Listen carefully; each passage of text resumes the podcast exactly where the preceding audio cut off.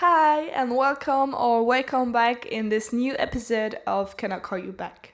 Today I will only talk in English. I'm sorry from the unknown English speakers today because this is a new thing that I wanted to try and you know I I always talk about comfort zones and stepping out of it but now this is me stepping out of it my comfort zones like I know how to talk in English. I have a great level, but making a podcast episode of me talking in English is like a big, big challenge for me. So I hope you will enjoy it and let me know on my socials. And uh, here we go. if you follow me on TikTok, you probably see one of my videos about me rating the book Atomic Habits by James Clear. And in this episode, I am not going to spoil it because I want you to read the book because it's a masterpiece. But in today's episode, I am going to tell you the three takeaways I learned from the book.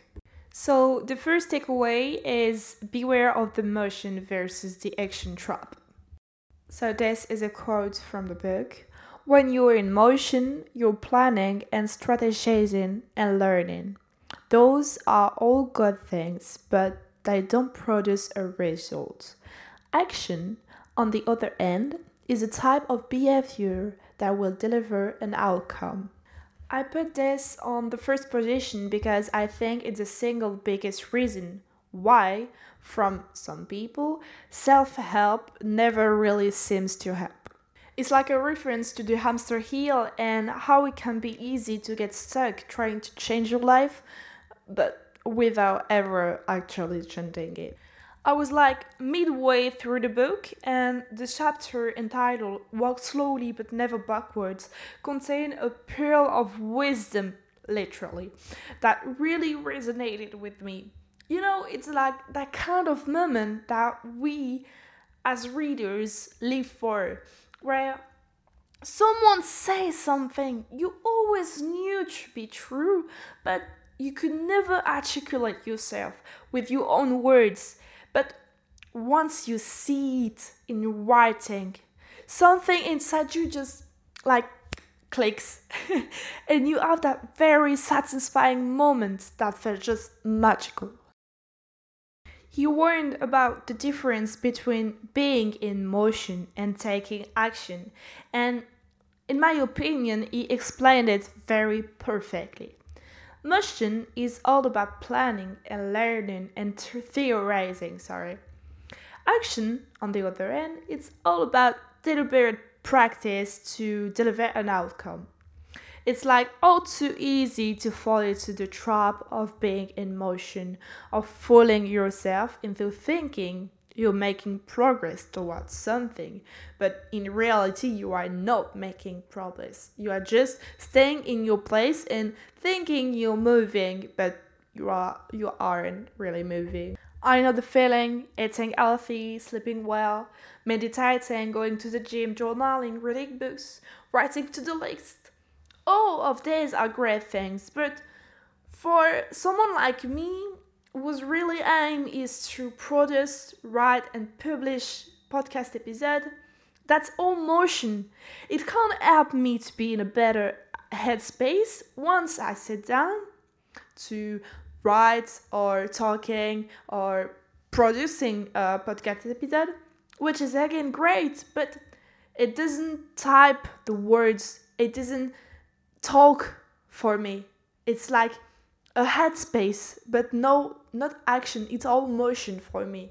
I can't get up early, journal, meditate, get to the gym, do yoga, meditate, write a kick ass to the list, and drink some smoothie till my skin turns green. But if I haven't written anything by the day's end, what I have done with my day that is going to finish that I post, that I want to, to produce or move move the story, move everything. What am I gonna do? Nothing. I did nothing of my day. Just being that girl on Pinterest. I did nothing. I still have to sit down and think and type and produce and read and rewrite and reproduce. I still have to take action. I have to actually write my episode because that's the only thing that delivers the outcome I want, which is my podcast. Like sometimes we do need motion to plan or to understand our path better, but it's a fine line. It's easy to use motion as a crutch to feel like we're making progress without ever running the risk of failure, kind of things, you know. If you aren't very careful about avoiding this trap, I think it's all but inevitable that you will develop a very jaded, cynical view of the whole self help, hustle culture, you can do it if you just work hard culture.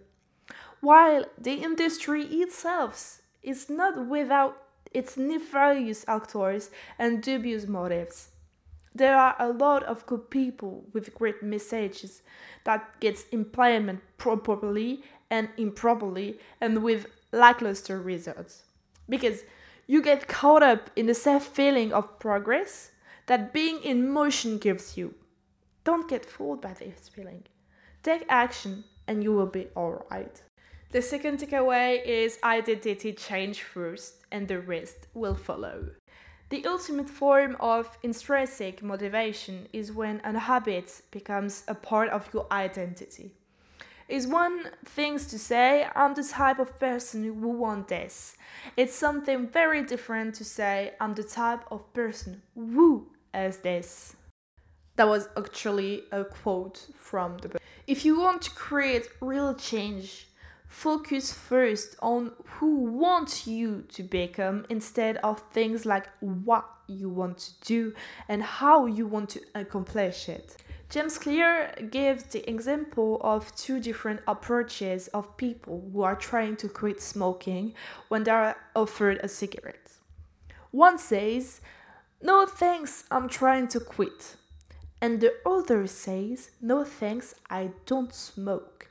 The second person is making a small but a fundamental distinction.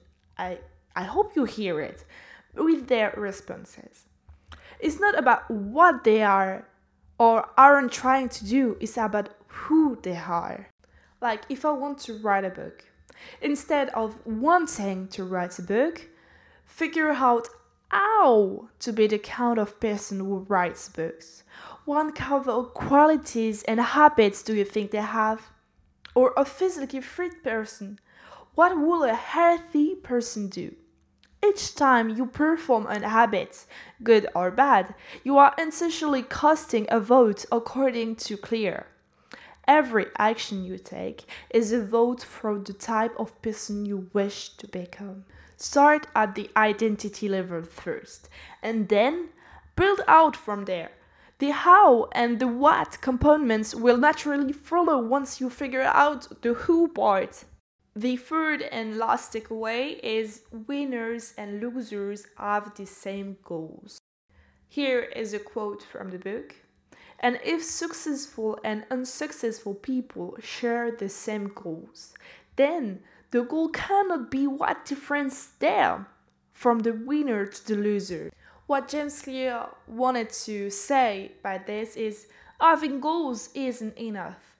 If it was, we'd be all winners, but we know that's not the case. We all set goals for ourselves. Oh, many of us actually see them through.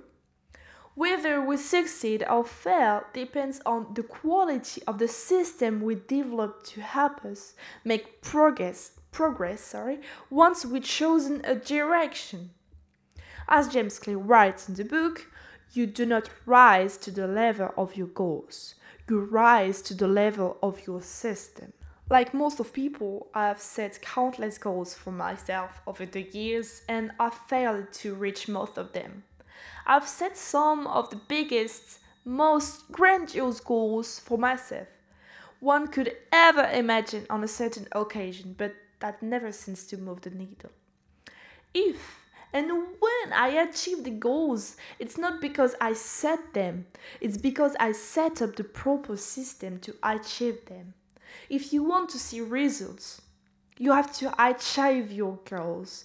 You have to should worry far more about your system than anything else. I try hard to deliver you an English episode.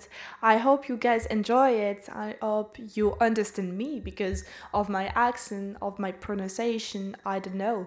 But let me know on my social. I will love to hear about it. So this was Charlotte and I'll call you back and we'll see you next week. Or maybe this week. I don't know. Bye.